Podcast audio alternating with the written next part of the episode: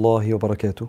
بسم الله الرحمن الرحيم والحمد لله رب العالمين والصلاة والسلام على سيدي رسول الله صلى الله عليه وآله وسلم. اللهم صل صلاة كاملة وسلم سلاما تاما على نبي تنحل به العقد وتنفرج به الكرب وتقضى به الحوائج وتنال به الرغائب وحسن الخواتيم ويستسقى الغمام بوجهه الكريم وعلى آله. بسم الله مكملين مع بعض خاطرة live يوم السبت وحكمة من حكم سيدي تاج الدين أحمد ابن عطاء الله السكندري. آه كل مرة بناخد حكمة مع بعض قد يكون في صعوبة في آه نص الحكمة لكن زي ما العلماء سهلوها علينا وشرحوها لنا هوصلها لحضراتكم وكل ما تفهم حكمة كل ما تتعرف على ربنا أكتر وتشيل الهموم من على كتافك أكتر. وتسعى في هذه الدنيا بمنتهى الجدية بس قلبك مستريح. والوزنة دي هي الوزنة اللي ابن عطاء الله بيعلمها لنا في الحكم العطائية. وعنده كتاب كمان اسمه إسقاط التدبير التنوير في إسقاط التدبير. بيتكلم في حاجة شبه كده برضه. إزاي إن البني آدم قلبه يبقى مطمن وهو في رحلة الحياة. فيسلم أمره لربنا ويشيل الشيلة بتاعته. ياكل في طبقه زي ما حد من أصحابي يقول لي كل في طبقك كل في طبقك يعني اعمل المطلوب منك بس. بص في ورقتك. مالكش دعوة بحاجة تانية بره نطاق اللي ربنا كلفك بيه. أصعب حاجة بيشيلها البني آدم بره نطاق اللي ربنا كلفه بيه إنه يتحمل اختصاصات الإله. يبقى خايف على حاجات ومشغول بحاجات كلها في إيد ربنا سبحانه وتعالى. ابن عطاء الله بيعلمنا إزاي إن الإنسان يبقى بيجتهد جدا جدا بس قلبه مطمن. مش سهلة. محتاجة علم وده اللي إحنا بنعمله في رحلتنا لغاية ما نخلص إن شاء الله 264 حكمة وكمان المناجاة والمكاتبات اللي بعدها بعض يعني إيه؟ الكلام الجميل اللي بيقول ابن عطاء الله. يلا على طول النهارده ناخد حكمة النهارده. قال سيدنا الإمام تاج الدين أحمد بن عطاء الله السكندري رحمه الله ونفعنا الله بعلومه وعلومكم في الدارين آمين.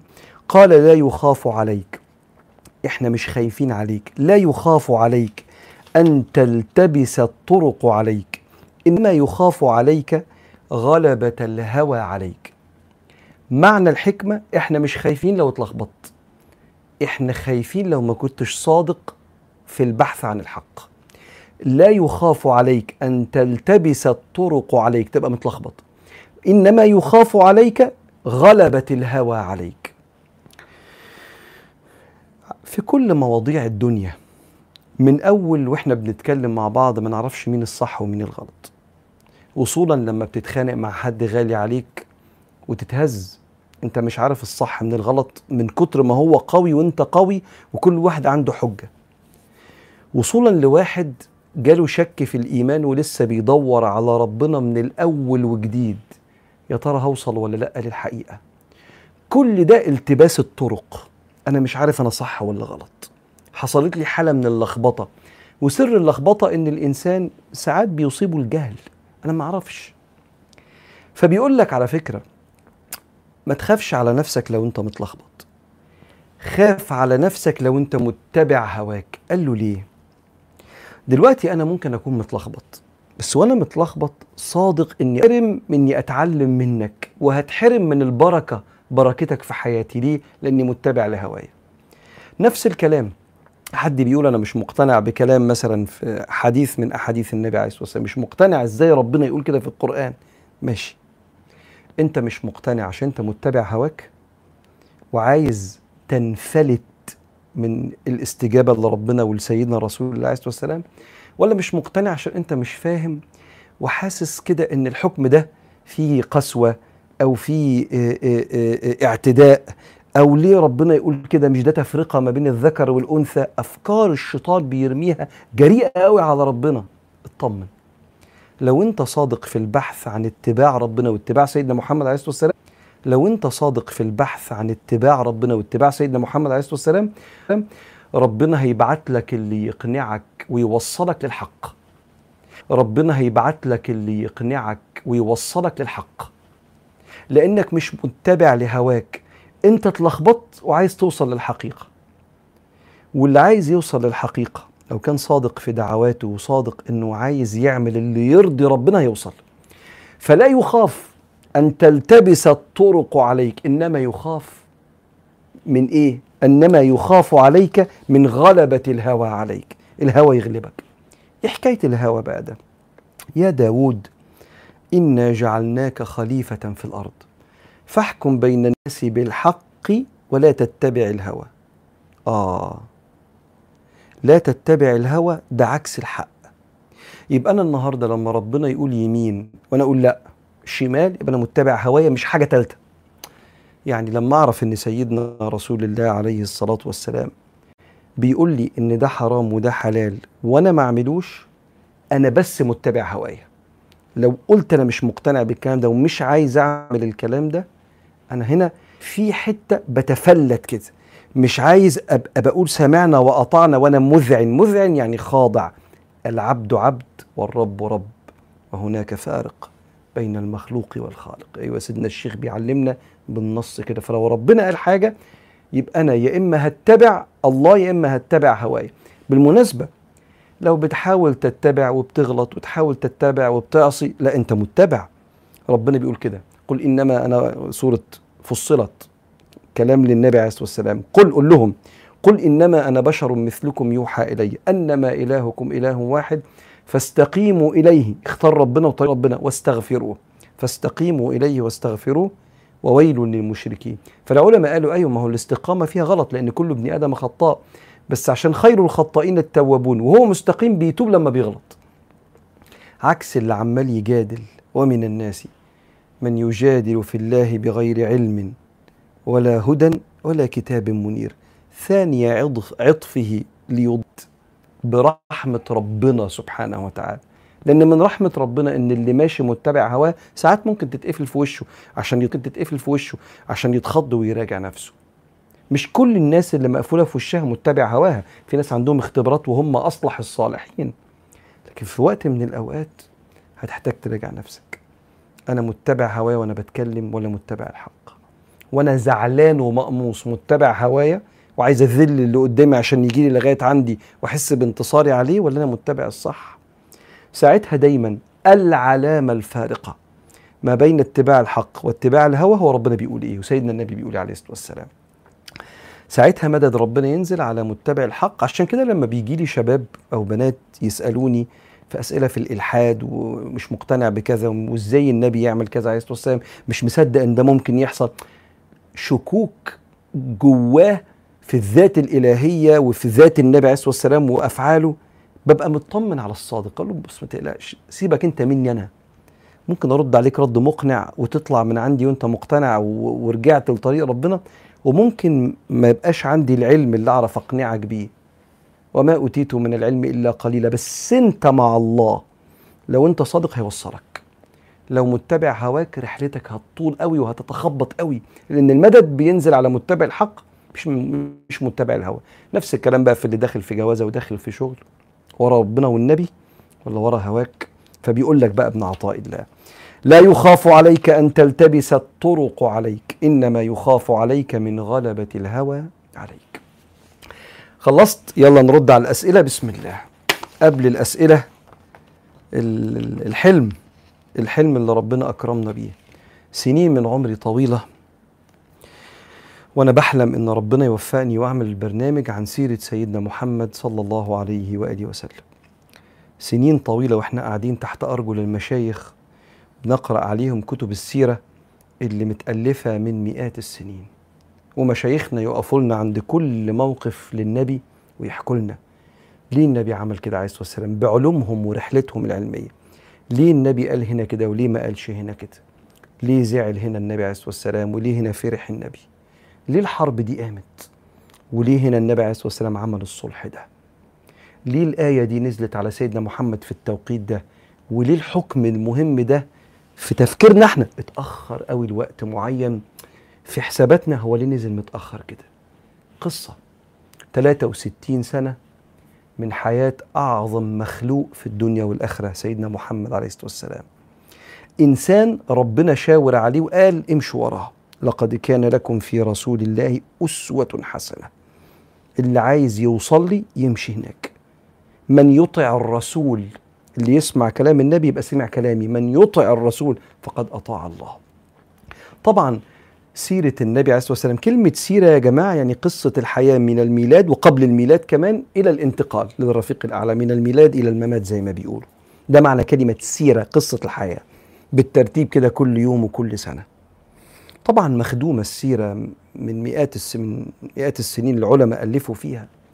فأنا والفريق بصينا كده بصة أتمنى نكون عملنا فيها بعض المجهود على اللي اتقال في السيرة واتكتب في السيرة وحاولنا في برنامج نور نعمل قصة سيدنا محمد عليه الصلاة والسلام بما يتناسب مع القديم والحديث مع اللي بقاله عشرين سنة بيصلي في الجامع ومع اللي في مدرسة انترناشنال مش بيعرف يتكلم عربي كويس قوي مع صاحبي اللي في سني في منتصف الأربعينات ومع أولادنا الشباب الصغيرين اللي لما تيجي تحكي لهم أو تخليهم يسمعوا بعض برامج السيرة ممكن ما يفهمش قوي أساتذتنا وعلمائنا ومشايخنا خدموا السيرة يعني بشكل كامل. وإحنا جينا كده ببرنامج نور وحطينا كده ورا العلماء كده يعني طريقة حكي يا رب تكون فيها عمق وبساطة. فبدعوا كل أصحابي اللي بيتفرجوا عليا أنتم وولادكم. ان كنتوا بتتفرجوا على برنامج نور. وسميناه نور لأن ربنا سمى النبي نور في القرآن. قد جاءكم من الله نور وكتاب مبين. سيدنا عبد الله بن عباس بيقول الكتاب المبين القرآن والنور سيدنا محمد عليه الصلاة والسلام. لأن النور هو اللي بيكشف كل حاجة على حقيقتها. فسيدنا محمد عرفنا على ربنا وعلى الدنيا وعلى الدين وعلى أنفسنا وعلى كل شيء. ما تركت من شيء هو كده يقربكم من الله يقربكم من الجنة إلا دللتكم عليه. هو قال كده عليه الصلاة والسلام. برنامج نور الشيء اللي بنحاول يكون مختلف فيه إن إحنا مقسمينه جوه كل حلقة لثلاث أجزاء. الجزء الأولاني قصة النبي عليه الصلاة والسلام. فأنت هتتفرج على البرنامج الجزء الأولاني منه قصة النبي. وهم ثلاث يعني كل حلقة متقسمة لثلاث أجزاء. الجزء الأكبر القصة. الجزء الثاني فقرة اسمه اسمها عرفوه فأحبوه. ملهاش علاقة بالقصة ليها علاقة بالعلاقه بالنبي نفسه. كل يوم في كل حلقة يعني حلقه البرنامج كل يوم جمعة الساعة 7 على اون 7 بالليل إن شاء الله. في كل حلقة هتلاقي خلق معين هندرسه بعمق. إزاي النبي كان بيمارس الخلق ده؟ بحيث لما تعرف أخلاق النبي هتتعلق بيه وتحبه ويبدأ أخلاق النبي تظهر فيك وده اللي بندور عليه في المتدين القريب لربنا أخلاق النبي باينة فيه. فيبقى السيرة برنامج الحلقة ساعة ثلاث أجزاء الجزء الأولاني السيرة فكل مرة هنتقابل في جزء من قصة حياة النبي كده من أولها لآخرها لأن الجزء الثاني من البرنامج في نفس الحلقة عرفوه فأحبوه خلق معين ندرسه بعمق النبي إزاي كان بيمارسه. الجزء الثالث آداب نبوية وسنن منسية. المسلمين بيشوفوا إن أشيك وأجمل وأرقى وألطف وأحلى سلوكيات في الدنيا أخلاق النبي. سنة النبي وهو بيلبس وهو بيقلع هدومه وهو بياكل بيشرب بيخرج بي بيعمل كل تفاصيل تفاصيل حياته. السنن والآداب دي هي أشيك حاجة في الدنيا. ففي كل حلقة من الحلقات الجزء الختامي بتاعها هقول لك على سنن نبوية وآداب نسيناها. في جانب من جوانب حياة النبي فعل من أفعال النبي. وأقول لك كده موضوع الأكل ده فيه 8 سنن موضوع اللبس ده فيه 6 سنن موضوع وأنت خارج مش عارف فيه كام سنه وأنت داخل تنام فيه كام سنة. بنعمل إيه؟ بنتمنى إن برنامج نور ينور قلوب كل الناس اللي بتدور على ربنا وعلى سيدنا رسول الله عليه الصلاة والسلام. فهيديك القصة وهيديك الخلق وهيديك السنن والآداب. يا رب مع البرنامج ده نقرب أكتر ونتعلق أكتر ونتعرف أكتر على سيدنا محمد ويظهر ده في شخصيات سوية سوية. اتعرفت على سيدنا محمد. بشجعكم تتفرجوا على نور يبدأ إن شاء الله الجمعة الجاية 1 سبتمبر على قناة أون بإذن الله الساعة 7 بالليل. يلا أسئلة. أول سؤال من برنامج نور سؤال لذيذ جدا وطمني طمني عليكم السؤال ده. لما نزلنا إعلان عن برنامج نور كنت لابس خاتم كده ومكتوب نقشه محمد رسول الله محمد رسول الله. الخاتم ده خاتم زي اللي النبي كان لابسه عليه الصلاه والسلام نفس النقش. بعض الناس سمعتني في سلسلة الطريق اللي بنتكلم فيها عن العقيدة والشمائل المحمدية والأخلاق والتزكية. بتكلم إن النبي وصى إن محدش ينقش خاتم زيه مكتوب عليه محمد رسول الله. فحد بعت قال لي أنت إزاي لابس الخاتم وأنت قلت لنا في برنامج الطريق إن النبي قال محدش يعمل خاتم زي الخاتم بتاعي. اولا شكرا على السؤال. شكرا على الصحصحة. شكرا على الوعي. وشكرا إنك أنت اهتميت أو اهتميتي وسألتي. العلماء بيقولوا كما يقول الإمام الإمام النووي في شرح صحيح مسلم إن النهي ده كان أثناء حياة النبي لأن خاتم النبي ده كان ختم النبي في الرسائل. النبي عليه الصلاة والسلام يعني النبي مش مش قادر أقول ملك ولا قائد هو النبي كل حاجة عليه الصلاة والسلام. فكان بيبعت رسائل لكسرى وقيصر والنجاشي والمقوقس في مصر دول الحكام. فكان يختم بمحمد رسول الله. فقال لهم يا جماعة ما تعملوش خاتم زي ده. عشان ما يحصلش حاجة إن ممكن يحصل مفسدة يحصل حد ويبعت رسالة ويزورها. فلما انتقل النبي صلى الله عليه وسلم وانتهى استخدام الخاتم ده العلماء قالوا فانتهت العلة السبب. فأباح العلماء نعمل خاتم عليه محمد رسول الله تشبها بسيدنا النبي عليه الصلاة والسلام. فيجوز تلبس خاتم في نقشة خاتم النبي عليه الصلاة والسلام. وشكرا على السؤال الحلو ده. ياسمين بتقول لي عايز أفهم يعني إيه لباس الشهرة؟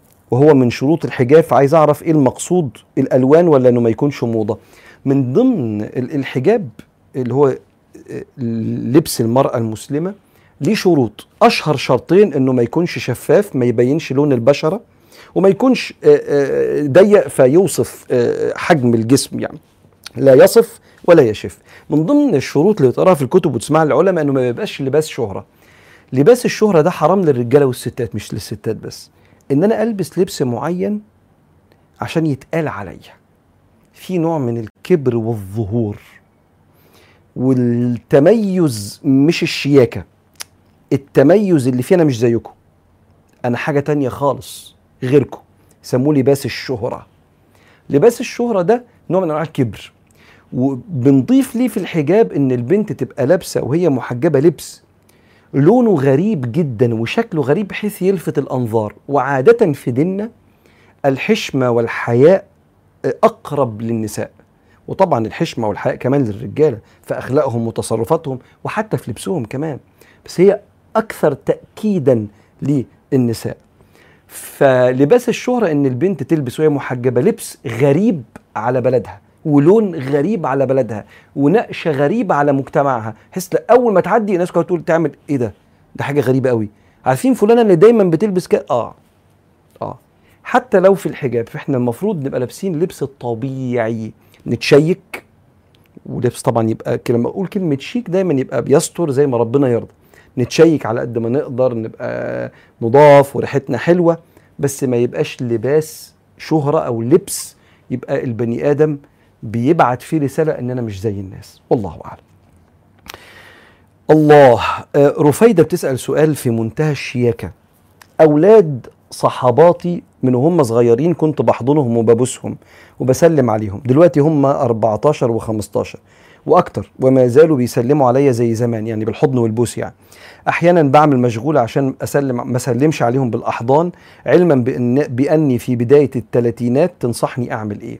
حاجتين يا رفيدة. اولا شكرا على السؤال وده بيتعرض ليه ناس كتير وبيتعرض ليه شباب يعني ناس كتير في سني أنا كمان آباء ممكن يبقى أولادهم كبروا فيبقى في ناس الكالتشر بتاعتهم الثقافة بتاعتهم إن الولاد بيسلموا على انكل ويبوسوه ولاد وبنات فكتير بيتعرض الناس للمسألة دي. طب ما هي زي بنتي قال له استنى دايما اللي بيحكمنا أو هو زي ابني أو زي أخويا الصغير دايما اللي بيحكمنا النصوص. إحنا يا جماعة مدام الولاد دول صار صبي مميز أو مميز أنا آسف. الصبي المميز هو اللي يعرف يفرق عند الست ما بين الحتة دي عندها ومثلا الفخذ. يميز ما بين الحتة دي عندها وما بين الحتة دي مثلا عندها. الصبي غير المميز اللي هو مثلا عنده 3 4 سنين خمس سنين لا يميز وما يعرفش يعني إيه أماكن فيها فتنة وما يعرفش الفرق ما بين العورات. لكن لما يكبر الصبي ويكسر سبعة وثمانية وعشرة صار صبيا صبيا مميزا مميزا بيميز يعني.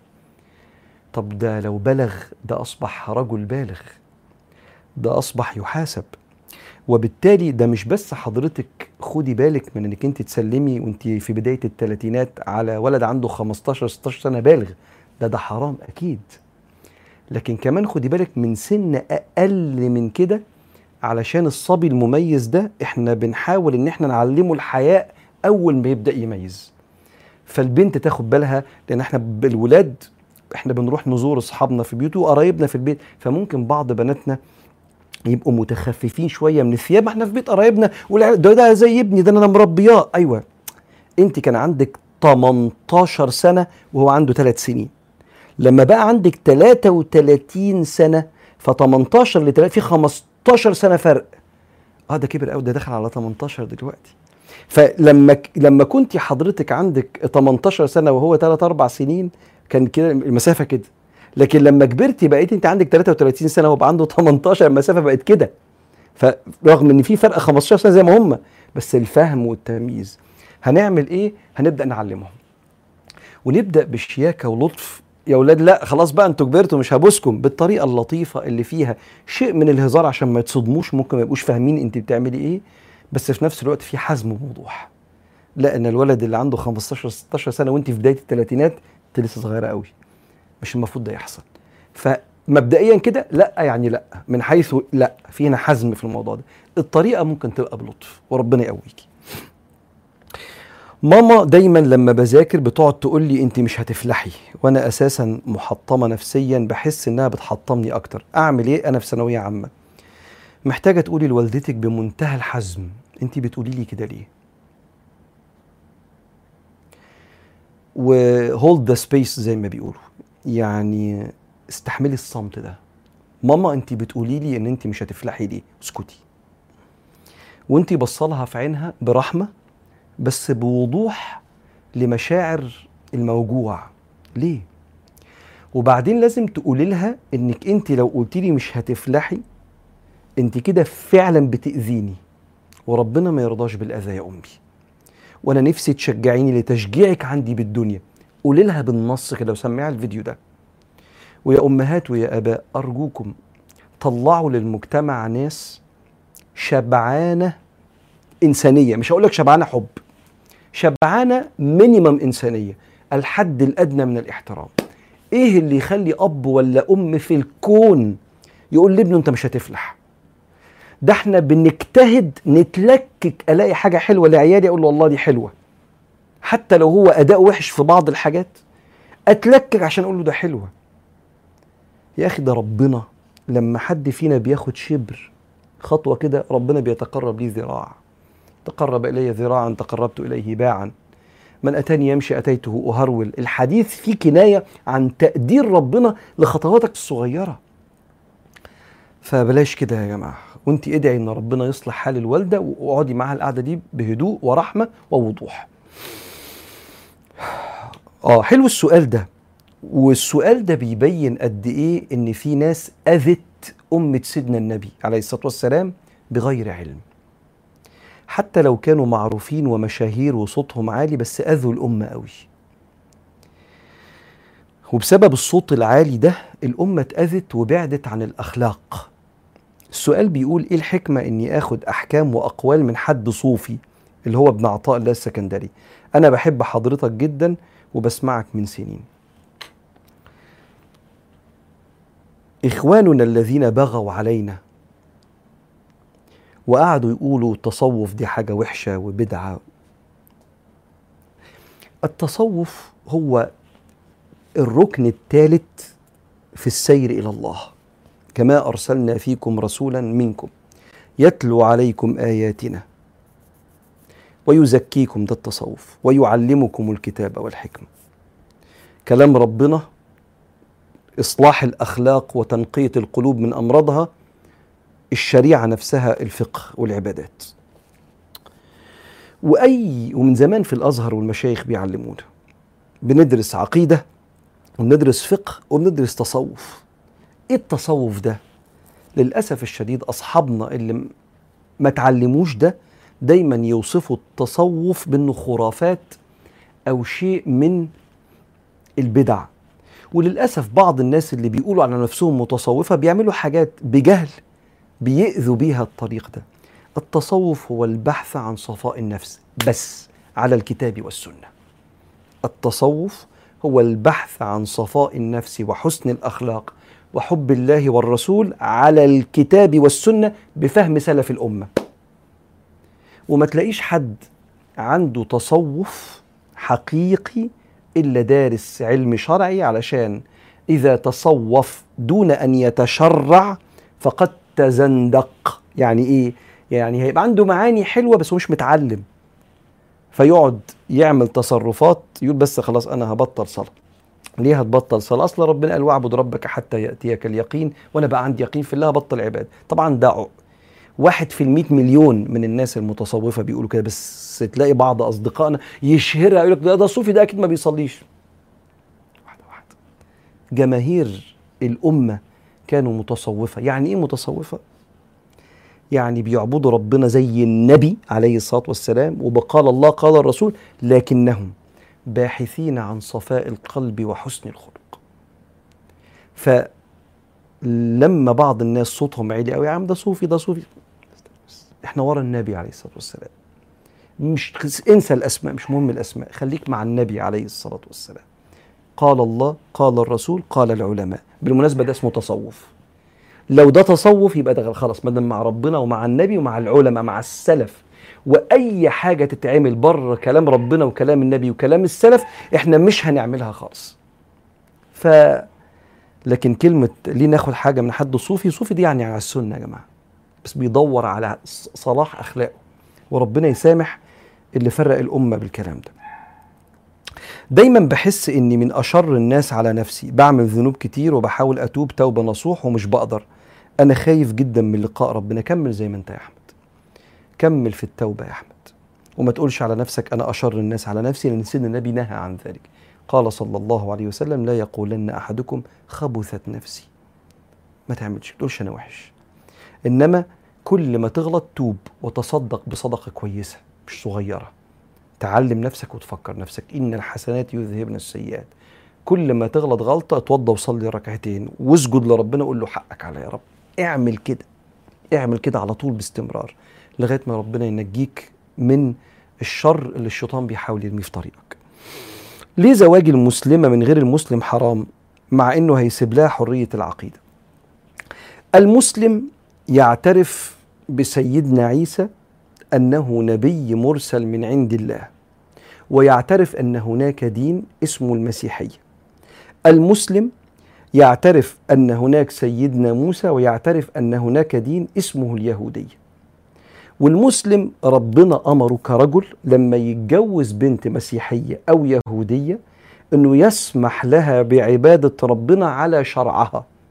ولما بيخلفوا أولاد بيبقوا مسلمين تبع للأب لكن المسلم بيحترم حتى لو اختلف في العقيدة اختلاف جذري. في العقيدة مع مراته المسيحية لكن يحبها ويكرمها وما يغصبهاش على اتباع دينه.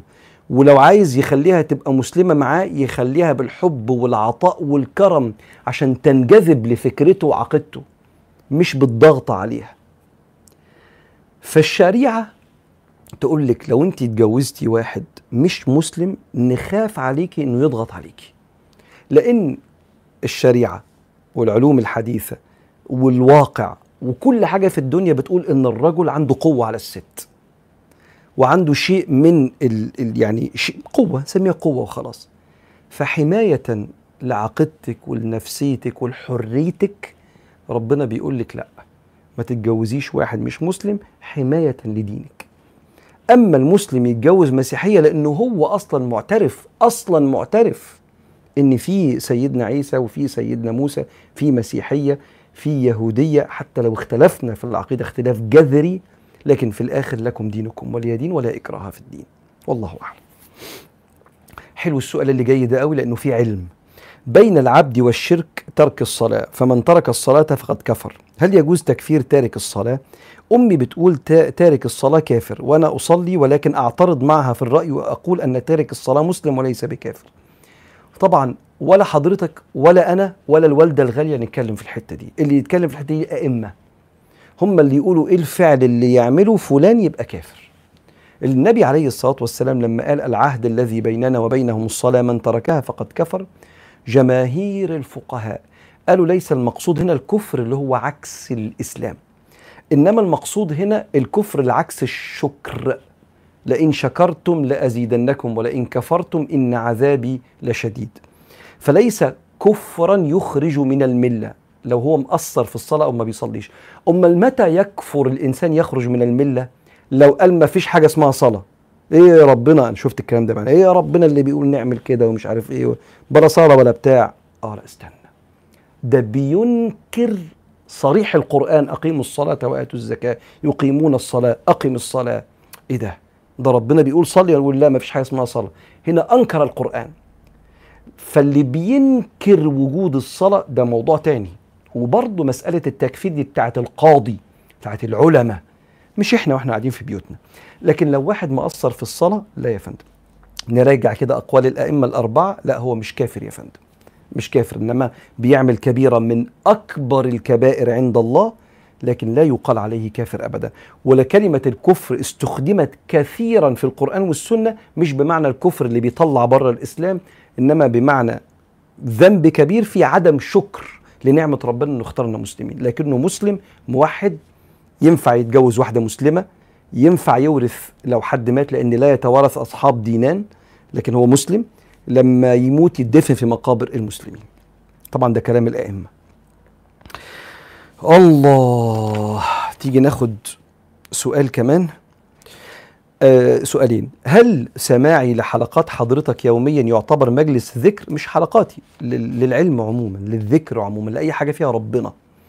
بل السماع للعلم اللي ربنا يرضى عنه. لو بتسمع درس فيزياء ده مجلس ذكر. ليه؟ لأن الذكر هو كل شيء من إقامة أمر الله. يا أخي ده سيدنا النبي يقول عليه الصلاة والسلام من سلك طريقا يلتمس فيه علما أي علم جاءت نكرة لتفيد العموم أي علم يقام فيه أمر ربنا سهل الله له به طريقا إلى الجنة. إن الله وملائكته وأهل السماوات وأهل الأرض حتى النملة في جحرها وحتى الحوت يعني السمكة في الماء لا يصلون على معلم الناس الخير أي خير. فأنا النهاردة لو بسمع شيخ بيتكلم في الدين بسمع معلومة بتفهمني حاجة في دنيتي تعرفني حاجة في دراستي في شغلي كل ده ذكر وده في أشرف يعني الأحوال مع الله. سؤالي عن جمعية عمار الأرض وبداية. دي مؤسسات إحنا ربنا أكرمنا وقائمين عليها يعني. هل يجوز التبرع لهم بزكاة المال أم لا؟ طبعا طبعا يا دكتورة غادة. مشاريع عمار الأرض وبداية بتخدم آه الأصناف الثمانية اللي ربنا ذكرهم في آية الزكاة إنما الصدقات للفقراء والمساكين والعاملين عليها إلى آخر الثمان مصارف. وطبعا إحنا عندنا فتوى من دار الإفتاء المصرية في مصارف المشاريع اللي بنعملها إنها يجوز التبرع لينا في بالزكاة والصدقات. ربنا يتقبل. نكمل الأسئلة المرة الجاية عشان ما أطولش عليكم أكتر من كده. فكركم بنور يوم الجمعة الساعة 7 إن شاء الله. اتفرجوا عليه وفرجوا ولادكم عليه. فكركم بسلسلة الطريق لو ربنا ادانا الإذن إن شاء الله بكرة لحد الساعة 9 بالليل وأشوفكم على خير إن شاء الله. السلام عليكم.